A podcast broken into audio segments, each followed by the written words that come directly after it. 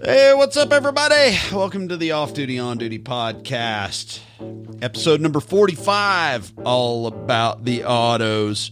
We're going to do a rapid fire auto episode with one Hany McMood because, you know, him and Daryl were tied for uh, first place on number of guest hostings. So we're going to put Hany in the lead briefly.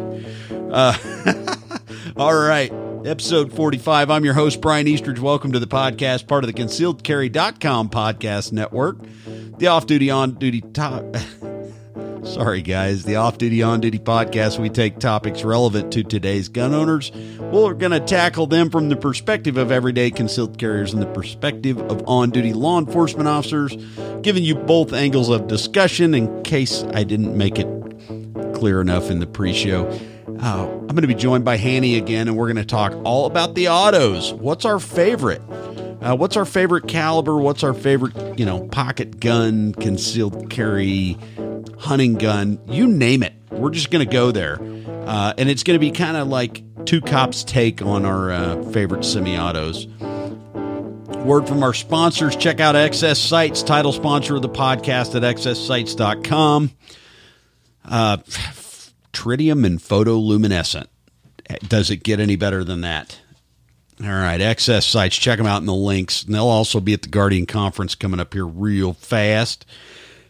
Uh, also brought to you by CCW Safe at ccwsafe.com, a legal service membership for concealed carriers and law enforcement officers. The most comprehensive coverage by the most experienced team. Go look up the Stephen Maddox case out of North Carolina, and you'll see why I love these guys so much and gals. Uh, enter code off duty 10 at checkout. That'll get you 10% off your membership. Of course edc belt company the foundation belt best concealed carry belt out there for uh, you know us that are not toting battle belts under our t-shirt. Uh, the most comfortable functional belt on the market. Check it out at edcbeltco.com reminder guardian conference is right around the corner. Links in the show notes. Be there I'll be teaching. Hany will be teaching. Chuck Haggard, he'll be teaching. Uh, Larry Vickers, Jeff Gonzalez, Matt Little, Riley Bowman. The list goes on. Todd Fossey, Brian McLaughlin. Uh, I think Sam Middlebrook. Man, it's just going to be an all-you-can-eat buffet of how to shoot and uh, you know how to defend yourself. So come on out to the Guardian Conference in Oklahoma City, September 17th, 18th, 19th of this year. Right around the corner. Michael Burgess will be there in my bay. If you've heard him on the podcast before from M&S Range Therapy, we're going to be using a target that he and I put our noodles together and designed, so it'll be real, real good time. Uh, and it's right around the corner. So, uh, last but not least, of course, the concealed carry podcast giveaway.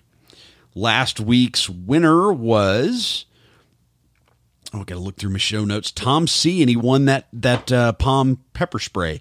You got to sign up every week. The more you sign up, the better your chances. Next week, they're giving away a handgun cleaning kit from Ready Up Gear, and I got the chance to get my hands on one of those uh, just recently. And if you don't win it, go check out ReadyUpGear.com and buy it. It is uh, it's a great little kit to throw in your range bag and. Uh, if you're like me, you don't clean guns at home after you left the range. You clean them right before you go shoot. You go make sure your gun works, run 50, 60 rounds through it, put it, you know, certify it, make sure it's working. Uh, Jacob and I, you know, we we addressed that in a podcast uh, earlier in the week. You know, I'm not a big proponent of taking apart my gun when I know that it works. So, all that to say, let's get started with Hany and the rapid fire. Well, we're not going to call it rapid fire. We're going to call it all things auto. And it's just going to be like a back and forth as fast as we can go. So, kind of like we did with the revolver. So, I hope you guys enjoy it. And welcome back, Hany. You and Daryl DB Bulky are now again tied for guest hostings. Um, and unfortunately, uh, Tim Chandler couldn't join me tonight. We were going to do a shotgun episode, and he's going to be on, I think, the next one, number 46. And I thought, what more uh, of an appropriate episode number than episode 45 for my bro Hany that is a lover of the 45, which inspired the next thought of let's talk about all things auto because you and I, as as people well know now, we have an affinity for the, for all things wheelgun, and we have, you know, an affinity for autos of uh, how would you say obscure caliber, 38 Super 9 by 23 and nowadays 45 auto, which is odd that we would be saying that's obscure, but let's face it, nine millimeter kind of rules the day in our profession now. So let's talk all things. It does indeed. Yeah, let's talk all things auto. So I'm gonna just I'm gonna rattle off a question, and uh, your your Okay. only obligation is to answer it. How and I'll do my best. Okay, uh, To- but I, I I I need one one question answered first. Yes. Are, are we tied after? Am I tied with Daryl after this podcast, or am I tied at this moment?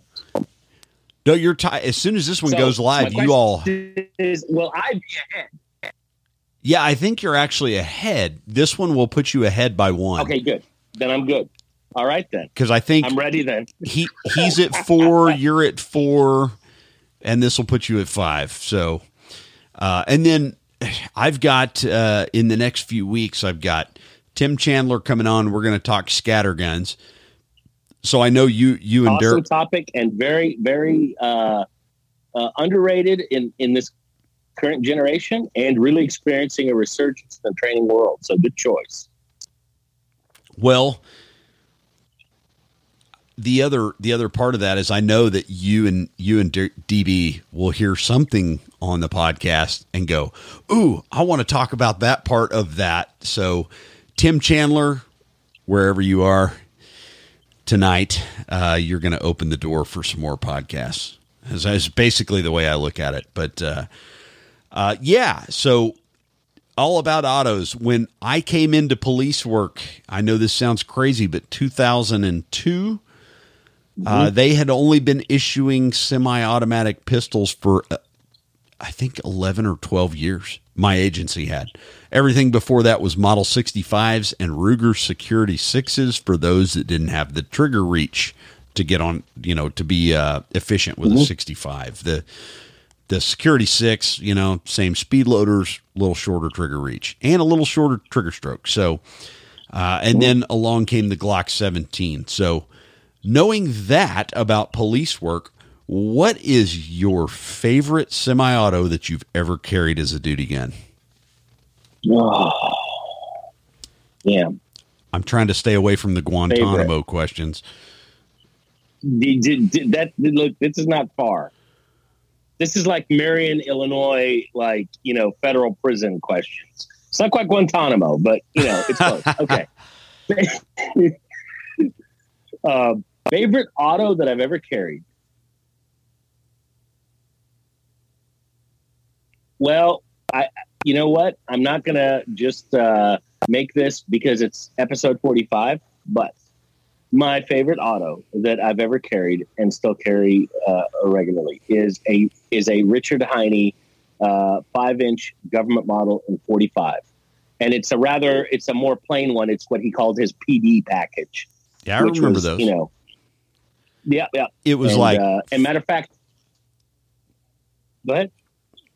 I was going to say it, it was like four and a half pound trigger, good duty sights, everything built rock solid, beaver tail, nothing. Right. I won't say nothing out of the ordinary. It was just a really high quality fit gun on your your base Right. gun. And and his and his PD package kind of changed over the years. So Yeah. mine was like the last generation of when he was still building, and so mine has a serrated front strap right, instead of checkered. yeah, And I have become a fan because the way he did the serrations, they weren't decorative. They actually give you a grip. yes, Um, uh, no flat topping, no serrations, whatever. It's uh, Heinie sights, uh, uh, well fit Nowlin barrel, uh, you know, premium trigger parts, uh, serrations, and then you know everything hums and um, And, and matter of fact, if anyone can find the picture, uh, it was the picture that what it was the gun that was on his website that was like, this is the PD package. It's actually that pistol. Oh wow, very cool. Yeah, it is. Yeah, and I, I carried it. Uh, I carried it uh, a lot. Uh, I carried it more often than a Glock when I was not in uniform, and um, and uh, yeah, yeah, it, it's probably it's probably at the forty thousand round mark now, close somewhere between thirty and forty. Yeah, that's the one that sings to my soul, and I shoot it very very well, and uh, that that is probably my favorite of of all of them. Yeah, so mine would be, and this some of you may find this a bit strange, but I had a West German P220 and it's mm-hmm. still I still own it. Although uh, a dear friend of mine who I actually, uh, it, you know, he's got the reloading shop and all this, and he's not a podcast guy, so, but he and my dad bought these 220s at the same time and i got my dad's old 220 that he carried when he was mm-hmm. in narcotics and they had approved 45s and right before my buddy retired, he calls me and he goes, Hey, we're having this uniform inspection. The only leather gear I have is for a 220 SIG. Can I borrow yours? Because I've got mags and all that other, and I just don't have yeah. my 220 anymore. And I said, Yeah, sure. And that was in 2004 or five. And I haven't seen the gun since, and that's okay. Uh, no, actually, I'm sorry. That was 2011. It was the 10 year anniversary of 9 11. They made all the detectives in plainclothes show up in like full uniform. And he was right. like, eh, I'm a little shy on full uniform gun. So, so I spotted him that gun. And uh, here we are 10 years later, and he still has it. So at some point, I'll see it again. But yeah, that was probably my favorite of all time duty gun because it was it, it had some uh, some lineage, so to speak. You know, my, my uh-huh. dad had been in several fights with it, and uh, I I still am. I look at that gun rather fondly. So, okay, moving on. In the realm of semi-autos, what was the first semi-auto you purchased? Oh, Glock 17, uh, second gen, and uh, uh, uh, the first part of the serial number was two letters. It was YN, and, and then I know the other digits. So it was it was a um, fairly early uh, second gen. Uh, Five digit probably. Not, yeah, yeah, mm-hmm. yeah. It was. Uh, it would be nineteen ninety. Oh wow! Okay. Yeah. Yep. So that, that was my first semi-auto. My first semi-auto and this will uh, th- this will blow your mind. The first semi-auto I ever purchased was a Springfield linkless. If anybody is looking through their I history books, 40, 10 millimeter. It was in uh, 10 millimeter. It was yeah, what they baby. what they called the linkless, and that gun ended yeah. up in a lawsuit because of the Springfield Omegas and the designer of that, they basically yeah. use the same recoil system. Mm-hmm. And my dad still has that gun. We've done some custom work to it over the years, but it was basically it looked like a GI Springfield, uh, yep. and it was in 10 millimeter. And yep. that was the first gun I bought shortly after my 21st birthday when I had all my Ranger School money saved up. And I bought that gun, and uh, luckily I think he had either Heinie or somebody put a set of sights on it and do a and EGW did a checkering job. You can uh, if you go back in history, at one yep. time George at EGW would put on eBay a service, and it would be sights, checkering, whatever it was, and you would bid on it. And he did several guns that way. He would bid on them on eBay, and this is in the prehistoric eBay and he sent that gun to have uh, I think it's 30 LPI checkering done. Mm-hmm. And it's been in various incarnations, but it stayed in the family. And then I've taken it on and done some work. And I haven't seen that gun in a while. And I've kept the linkless barrel and guide rod system just as kind of a nostalgia piece. Uh, but I I did fit a I want to say it was a Kart national match 10 five inch 10 millimeter barrel to that gun. So that was Okay, the first semi auto that's I a bought. question I've always had. You could, you could on, on the linkless, you could you could turn it into a regular one. You can It- the the linkless system. If you go back in the, that era, Uh-huh. um, H and K used a very similar guide rod system, and basically where the barrel link would be, the guide Mhm. rod had a hole in it, and it had a lug on top Yeah. of it that made it up with the lug in the barrel. So it it essentially acted like a modern. Uh, the modern Browning recoil system, which is you know you find Yeah, in Sig yeah. and all these other things, uh, where and kind of in a Browning high power too. Yes, very similar. Uh, but Yeah. the hole you put the the slide stop through was actually in the guide rod, and it was a one piece guide rod. And Mhm. I didn't know anything about 1911s back then. I was just kind of getting into it, and uh, so yeah, you could you could absolutely put a, a, a regular barrel in it. There was very you just had to put a standard recoil system back in it. So uh, You cool gun. The reason I asked that re, re, little bit of minutia is because uh, Briley Gunworks, uh, the great gunsmith there, Claudio Salassa, hmm uh, he he did the same uh, on uh, you know 2011. You know on the you know you know 40 caliber for limited and so on, and he had a system that was a linkless system. And the thing is, I'm told that you you can't change it. Like it, that it has to have another barrel just like that. Yeah, that was the Uh, 2011. and his is was probably different. different. Yeah, yeah, exactly. That's very cool. I I, I would not have guessed that, uh, given many many guesses. They they only made that that line of guns for about two years, and then some litigation ensued. So Yeah, I think they Um, made some in forty two, but they did. They made it in 40, Yeah. 38 Super, 10 millimeter, and I want to say there was a handful of 45s out there, but I never.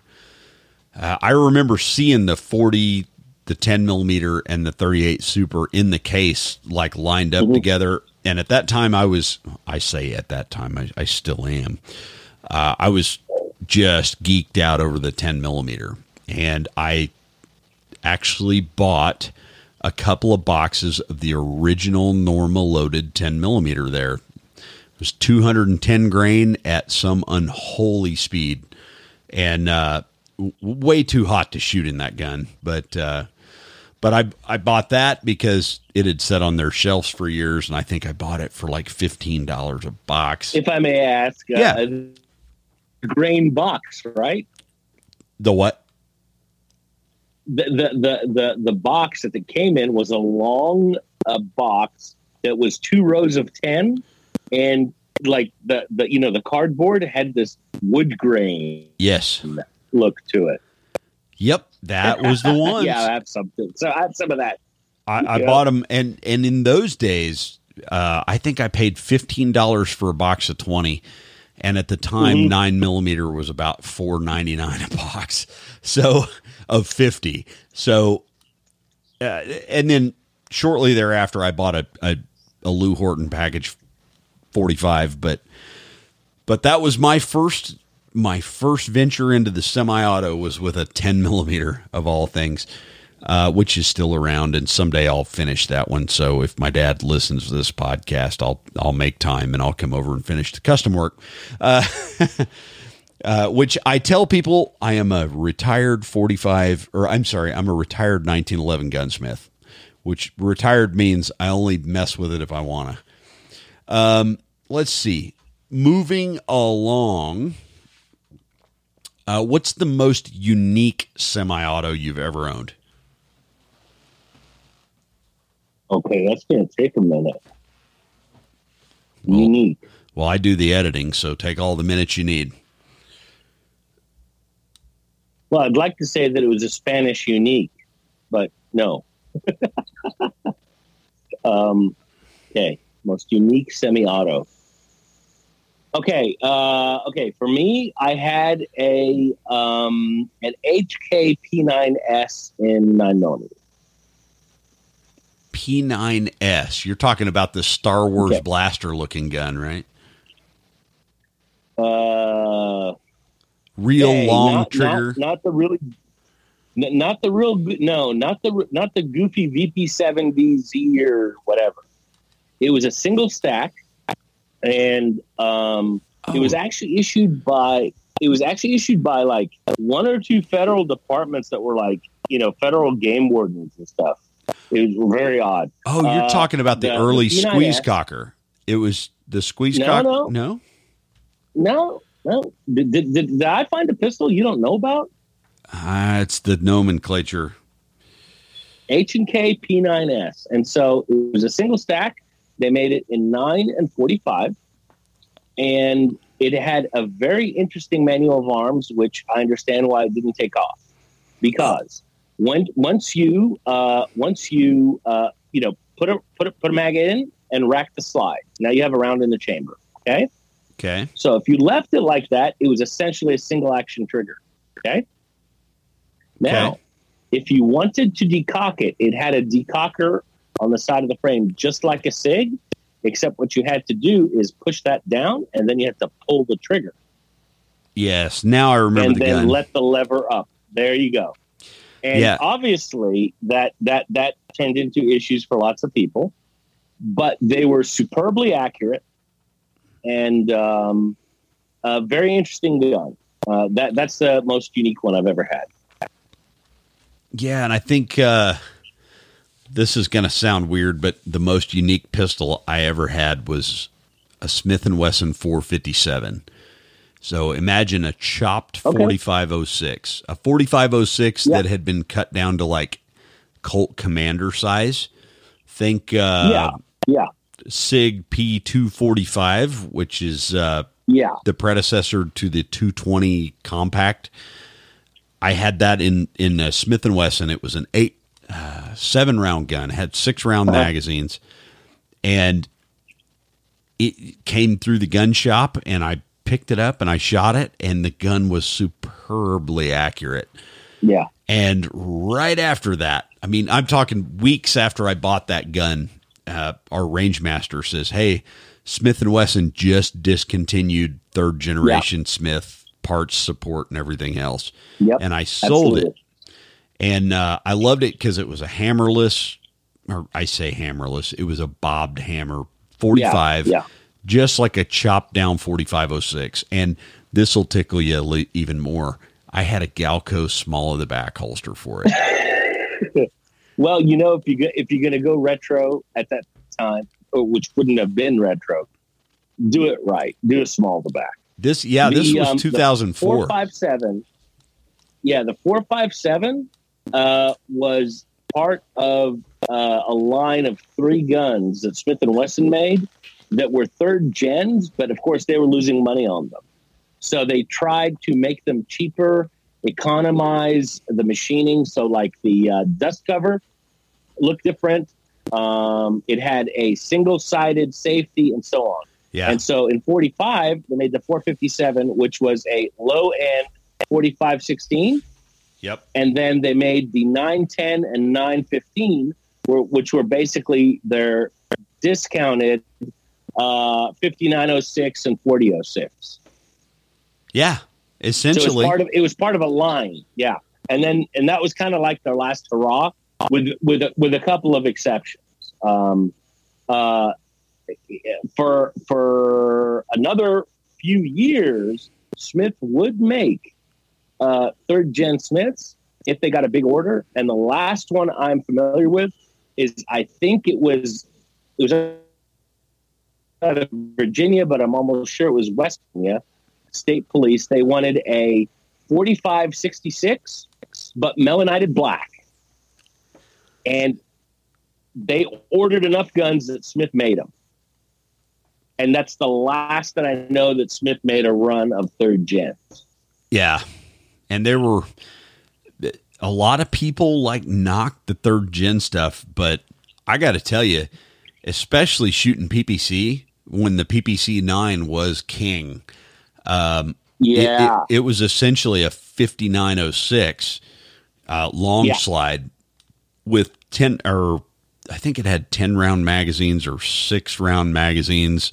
Um, you know, it was just a supremely accurate pistol. Yeah, and I still kick myself because um, I had the option to buy one for twelve hundred bucks. Oh, uh, and and Smith, when they were still making them near the end, uh, they would they would only sell to law enforcement because they're only mark. It was it was obviously as you said just for PPC. And I thought about it, and I went back and forth. And I was like, yeah, I don't really need it. So, and they made a PPC 9D, which was a five inch distinguished mm-hmm. model. And uh, I was actually, I will tell this story, and I will, I will withhold the names to protect those uh, that are innocent. But I was on the line at the Nationals in the two, in 2006, and a, another shooter from Oklahoma had just picked up a PPC nine. Now, granted, these did not have a decocker right? They were single action yeah. only, but yeah, they yeah. did have a safety. The safety worked exactly the opposite of a 1911. You pulled it down, sure. it was on. You flicked it up, yep. it was it was off, right. and he had not learned the manual of arms with this gun. And so there's me, there's another shooter that's on my team, and there's this gentleman. And I look over, and he was he had one of the Hogue Power Speed holsters, which, if you remember, they had a little T bar behind, kind of on the, uh, uh, the, the, like the body side of the of it would be in between the the pistol grip and the body, and it had two little claws that came in and grabbed the trigger guard. Okay. Uh, very fast holster, very secure. When you would holster, you would actually pull those. You'd reach through with your your firing grip and pull that little T handle up, and it would lock the gun in place. And I think there was a magnet in it. Uh, but I look wow. over and I notice that he's, you know, gun single action. We load and holster, and he's flipping the safety into the up position because he was a 1911 guy. Oh, no, yeah, yeah. And I I look at him and I go, "Hey, man, um, just to let you know, you have to thumb the lever down." And he goes, "Oh yeah, I'm trying to figure this gun out." And it wasn't two minutes later that they say load and holster, and I we all load and we go for our. We were shooting Safariland 0012s back then, which was kind of an IPSC mm-hmm. holster, but it had a little nub that went in the muzzle and and uh, purely competition holster. And I hear pow, and I look over and the the guy next to me, in between me and this guy, is dancing like, and he's right. got a hold of his side, and he's going, ow, ow, ow, and so we we call ceasefire, and I run over there and look, and there are lead striations on this guy's shirt. And as I and the shirt's kind of like in his, I hate to say fat roll, but it was just above the the the right hip. And I pull, and like half of a 147 grain bullet pops out, and I go, "Oh no!" And and we all like gather around the guy, and the next thing I know, the dude is on a gurney getting it, if you've ever yeah. seen a gunshot wound, a lot of times they will they will probe it, meaning they will put a metal yeah. rod in there and drive it to the end of the wound channel to see if there's any debris in there. So they have it open and he's squealing and the guy next to him's going, "I don't know what happened. I don't know what happened." And yeah. uh yeah, so there was an AD and a friend of mine was shot with a piece of frag which happened to be about I, I don't know what half of 147 is, but but it's a pretty substantial number for. Uh, and oddly enough, you know, there was a barricade. It just it glanced off the concrete and shot almost ninety degrees into my buddy's side there, just above oh, the grip of his gun. And uh, so that was my last experience with one of those. And uh, consequently, oh, somebody didn't get to compete in the nationals that year in autos anyway. But uh, but yeah, to that point, if you're going to carry an obscure gun, at least learn the manual of arms. Uh, yeah. Luckily, that was the only injury. It was just a it was a pretty minor. Uh, I say minor. He stuck about half his pinky into the wound channel, but uh, but in all things ballistic related, it was a pretty minor injury. So okay, So let's see. We've covered first gun, obscure, favorite duty gun. Um, let's look at what is your favorite obscure caliber of semi-auto. Hmm. In semi-auto. Okay, give me a second. Um, okay. Um, so there's two ways to answer this: theoretical or ones I've actually had. Ones you've actually. So I'm going to go with the ones I've actually had. I'm going to go with that. I'd say nine by twenty-three. Good one. Yep. Uh, Forty-five Super is uh, a good number two, Okay. but uh, nine by twenty-three uh, i- is very interesting. It really is, and and a 1911 can handle it and handle it well if set up right, and um, and it doesn't beat the gun to death if, if it again if it's set up right, and so on. So I, I've had one, and I'm likely to have another. Yeah. I actually Yeah. uh, spent a couple of days up at Nowlin Manufacturing. And as you know, John Nowlin Sr. was kind of the driving force behind the 9x23, which is essentially a 38 super long with a rim, with fully rimless like a 45. Mhm. So, uh, and I think that from what I understand, and I talked to some people that were there firsthand when that that released, is he essentially wanted to make a 357 Magnum semi-auto, and without testing the limits of a semi-rim 38 Super Right. and a major manufacturer that they contracted for the loading once he did the load development put it out and it was essentially somewhere loaded in the neighborhood of 38 special and it really tanked that cartridge from ever taking off because it was really meant to be 357 mag to run Yeah. in a in a single stack 1911 and as we all know and the 1911 platform was made to run in the case overall length of a 45 ACP Right. and it matched it to like the micrometer right Yeah. Yeah. um, and they were getting some really impressive performance out of it. And then I won't mention the ammo company dropped the factory ammo and really dropped the ball. And and Yeah. consequently, that that round kind of faded into uh, the annals of obscure cartridge. Although, yeah. if you look at a lot of the open gun shooters from the early 2000s, they were essentially loading 9 by 23 They just Yeah. called it something else. Um, Well, there, there were several names for it based on.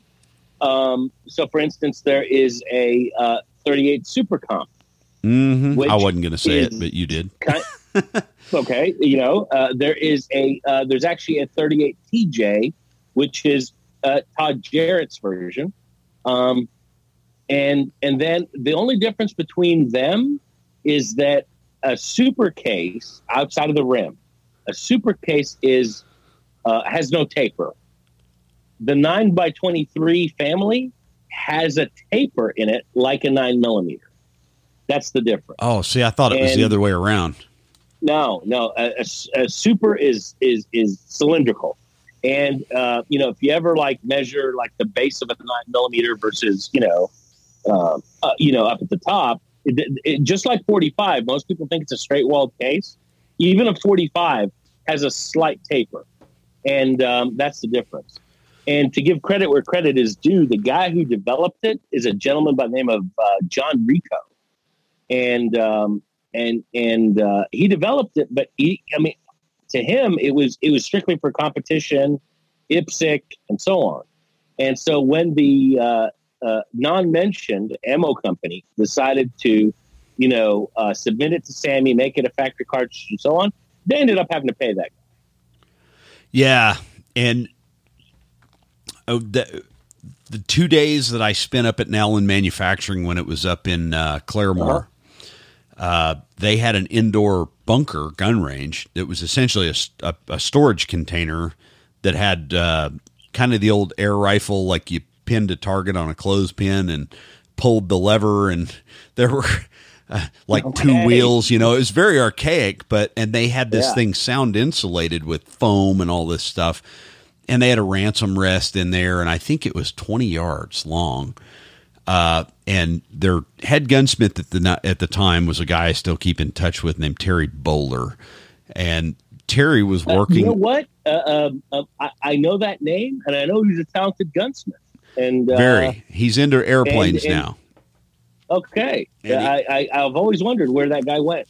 He's uh he's built airplanes for like Chip McCormick and several other people that uh I'm talking high performance racing aircraft. and, and may, may may Chip rest in peace since he yeah, just exactly. Yeah. Matter of fact, the last time I talked to Terry, we were actually trying to figure out how to coordinate a trip where I was going to drive down and Terry was going to fly an experimental racing aircraft down to uh, Chip that he had purchased some Yeah. years ago.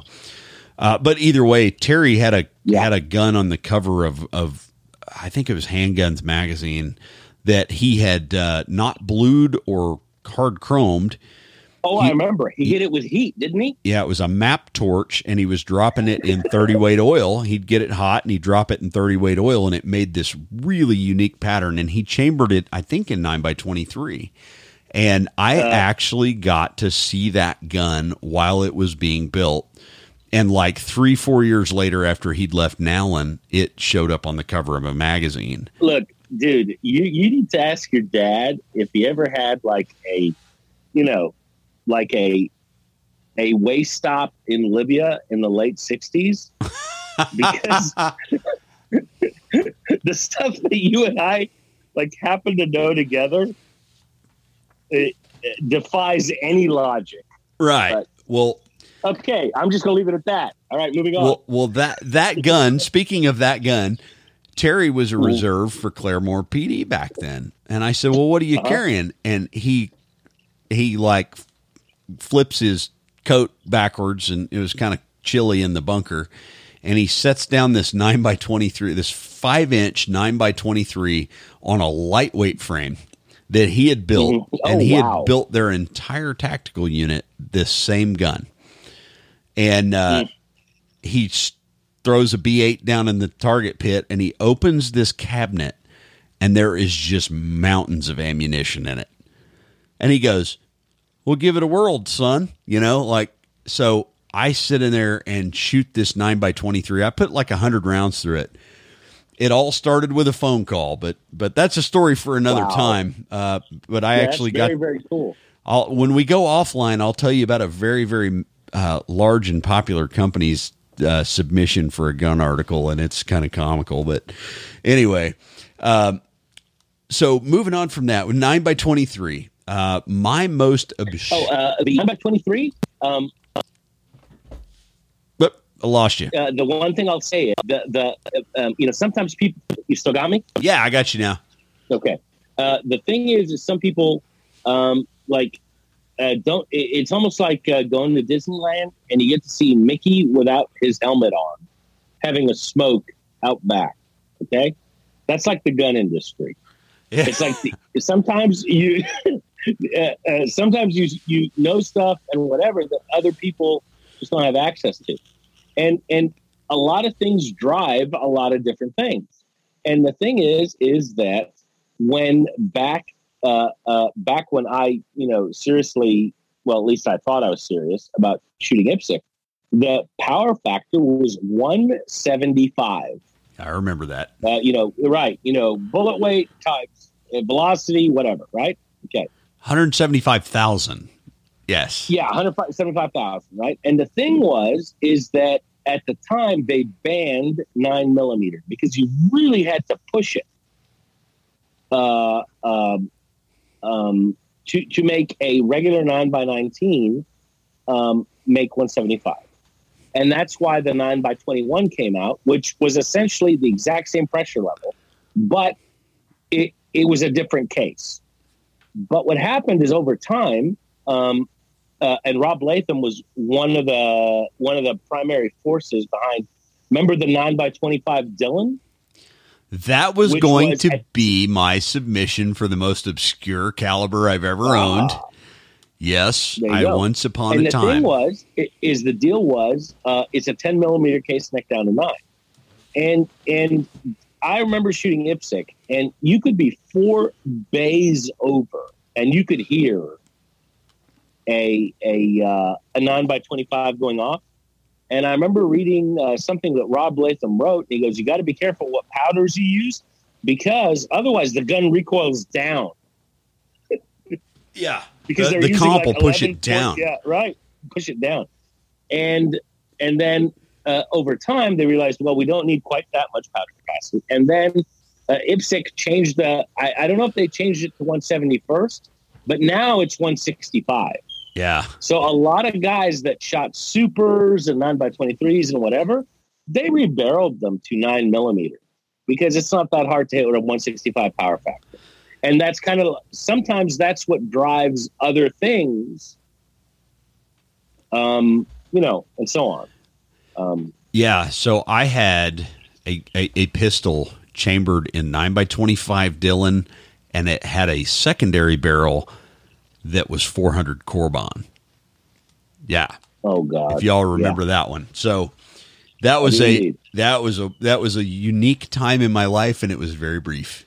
Uh, all right. Mine wasn't brief enough um, because, as you know, I've now had both elbows repaired. Yeah. because I used to shoot stuff like that. And uh, the one was done seven years ago or eight, eight years ago, and one was done um, five months ago. You know, where the, the tendon just goes, yeah, I'm done. Yep. And this is why, you know, I was out shooting my new G45 the other day, and uh, Mhm. this is why my practice sessions are usually 60 rounds because uh, I had mine. I had mine scanned last year or the year before, and they were talking about, man, we're going to have to like MRI guided cortisone shoot that sucker, and I was like, oh, maybe I'll just maybe I'll just pump the brakes on this shooting thing. And I was shooting 99% Beretta 92s with full power factory factory ammo uh, and just punishing that thing. And, and my range Yeah. sessions were getting getting kind of kooky. So Yeah. thankfully, due to the ammo and material shortage and ammo price hike, it saved me from having my elbow redone. So, uh, and now I'm rehabbed enough, you know, I can go shoot 100, 150 rounds and it's not debilitating anymore. So, Yeah. let's see. We've covered, man, we've covered a lot of ground.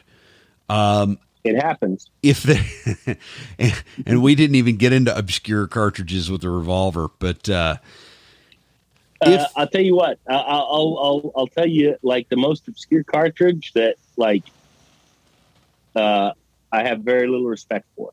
So early on in my career, as you know, I became a firearms instructor very early on in my career due to the nature of the agency. yep. a guy used to shoot a Tanfoglio. Uh, remember back when you could do the kit and turn it into a 41 AE? Oh, yeah. Okay. So this guy, he is a chief deputy, long since retired now. And I was like, uh, uh, he goes, Hey, uh, do you have ammo for me? They go, Okay, what caliber? He goes, 41. I go, I, I don't stock any 41 mag, but okay, let me see if I can. He goes, No, no, no, no, no. Do you not know about an auto 41? I go, A 41 AE? And the guy goes, uh, yeah. I go, no, I'm familiar with it, but this was probably about the year 2000. I go, but uh, yeah, w- there's no way I can get you ammo for that. He's like, well, that's okay. I got a few cases. And my first question was, sir, is that is that pistol reliable? He goes, never had a problem. Which to me is like the kiss of death. That's like getting a tattoo of your girlfriend's name on your body Oh, no. it's the kiss of death, right? So we go to Qual, he shoots, and it doesn't make it through one magazine. Like, yeah, I must be bad luck. There's a reason why this cartridge does not have a good reputation. Yeah. And, I'm glad that one died, you know, and just died. Yeah, the that one I, I've seen a few Desert Eagles chambered in that one, but uh, the probably the cartridge that I have walked away from and Okay. that I spent the bulk of my youth in police work was was the 40 Smith and Wesson. And a lot of people bag Okay. on that one today, but when I hired into police work, you know, you got to think the ammo wasn't as good back then. The guns were not as good back then. I mean, we're mm-hmm. really in a golden era right now. And We are. the 40 Smith and Wesson ruled the day. And the people that It are kind of naysayers that I and I hear this a lot, oh, anybody carry a 40 and I'm like, well, you know, 20 years ago when I got into cop work, uh, the 9 millimeter ammo out there wasn't very good. And the 45 ACP ammo out there, it was like they were drilling holes in hardball. You know, it was it was okay. Uh, and the 40 was really the first thing that kind of pushed the envelope as far as, you know, bullet performance. And it was really the first cartridge I see widespread that was a, you know, people were using bonded ammo in. Yeah. And I think it was rooted in necessity because all the cops I knew were carrying 40s. So Yeah. I think the ammo companies and everybody else were really driving that innovation on bullet technology and powder and Yeah. uh, for the 40. So consequently, All the above is true. Yeah. Yeah, consequently, the first 14 years of my career, I toted a 40 Smith and Wesson, and now Yeah. you couldn't give me one. Uh, I'm well, okay, well, you could give I- me I one, have- but I have I have two of them. Okay. And I use them as ammo disposal devices. yeah. And I, Right? I still have the I have ammo cans full of the zombie apocalypse ammo of 40 Yeah. Smith and Wesson, just tons of it. Uh, and I only have one 40 Smith and Wesson. It's a Sig 226R, and I've I carried it for Yeah. years. Uh, the gun still Yeah. shoots. It's still a great pistol. Not a high round count gun, and a lot surprises a lot of people. But Yeah. I always Yeah, the, the guns I carried on duty, I didn't shoot a whole lot. I had a, a whole lot of uh, other platforms or similar guns, and for that gun, I had a 229 that I carried off work, so that one got the bulk of the ammunition burned Yeah. through it, and the the 226 just ended up being, I would say, high round count for the average citizen, but Yeah. not I want to say it's probably got less than 15,000 through it after, you know, Yeah. after golly, let me see, 14 years of carrying it. So, well, Um, Hany, The quick thing I'll say is what you, what, what you were saying about 40 versus 9 is that even 20 and 22 years ago, there was very good 9 millimeter ammo. The problem was is you had to be selective. yeah, There was good there was good ammo out there, but you had to be selective. And and what what people kind of don't realize is with agencies, there's a lot of agencies that they buy by the lowest bidder, they buy by whatever. And over 20 years ago, there was a lot of nine millimeter that j- it, it, they just did not perform well. They had a lot of flaws. Now, when I got on the job, uh, we we issued like four different calibers, but the issue load in nine was 127 Ranger plus P plus, oh, right? So Yeah. there were no flies on that thing. Okay, yeah, but different agencies they'd go whatever. Oh, what is it? Oh, we're going 147 Hydra-Shok this year. Okay, we're going 147 Hydra-Shok this year, or whatever. And the difference between 9 and 40, 20 or over 20 years ago, was that, dude, if you bought Remington Golden Saber, or if you bought Ranger, or if you bought whatever in 40, they all acted pretty much the same. And that was not true of 9 millimeter. yeah, And that was the thing is that if, if more agencies had the ability to be more selective, um, you know, the 40 would not have been as popular. But the 40 what was a very good solution in the sense that um, the technology had advanced and the factories were really pushing it, and almost all of them acted almost the same. yeah. I never felt like, uh, you know, with agency ammo purchases that the 40 was that substantially different. And No, the nine it- millimeter, it- man, it was, there Yeah. was a time it was all over the map. And, absolutely. and and I get that, you know, but nowadays I don't see the disparity that I saw almost 20 years ago with nine millimeter ammo. Uh, okay. Even up until 10 years ago. And I, and what I mean by disparity is four inch service gun, four to 5 mm. inch service gun, and having a reasonably predictable performance out of that cartridge was still pretty varied going back 10 years ago. Yeah. In the last five years, man, you any of the major manufacturers yeah, with the, with their defensive load, you can you can pretty well predict that they're going to be um, yeah. on par. You know what I mean? There's yeah. not going to be huge disparities between them, which is where the 40 was at 20 years ago. So exactly. Uh, any final thoughts for uh, everything auto or all about the auto? I tell you what, I actually have a, a thought that is not actually scattered, which with, with me, you know, is rare. I'm going to write it thing. down. I carry, I, carry, I carry different calibers in autos, but it's based on the platform. It's not. I don't carry a 45 when I carry a 45 because I'm convinced that it's going to do this thing that this other thing can't do. It's it's because there's this, you know, certain pistols that I love. Uh, they're set up perfectly for me. They shoot, you know, extraordinarily well, and so on. Right, and so it's based on the platform. And so if I if I want to be carrying a 1911, I generally carry a 45. Okay? Right. Because that's what it's meant to be. If I carry a Glock, which is, again, it's it's it's probably 65 35 uh, Glock in 1911.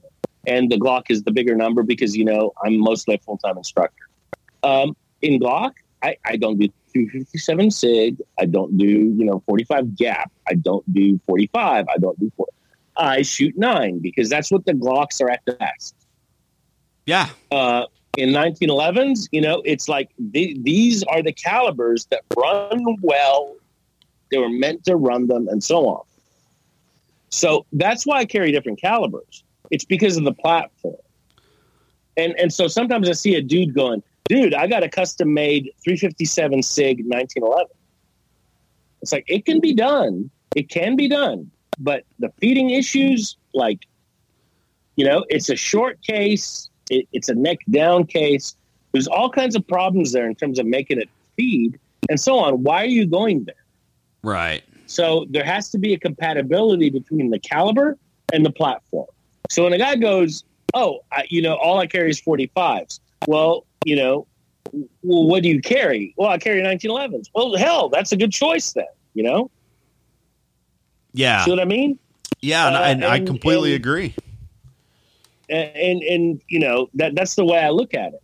Um, other than the fact that I, I just like experimenting with different things, but uh, th- there's incompatibilities between calibers and platforms. So when a person has a preference for a caliber, if it's based on the platform, I'm all good with it. But if they're trying to put a, like a square peg in a round hole, I'm not a big fan of it. It's like, dude, it's it's a Glock. Um, shoot a nine. Yeah, because why like not? yeah. It was made to run that way, man. It's like they were uh, a match made in uh, uh, oh, it's almost Austria. like they were designed that way. Funny how that works, isn't it? That's a whole nother topic, man. See, that's what we do. we we start addressing a topic and then we get gun nerdy, and the next thing you know, it's like that's like four other topics. But uh, anyway, well, I appreciate it, Hany, and uh, anytime, sir. Always a pleasure. I will look forward to your retort on the uh, impending shotgun episode yeah, I will listen to that because I've been a shotgun fan my entire life, and uh, uh, I think they are uh, underrated and underused. All right, thanks, Hany.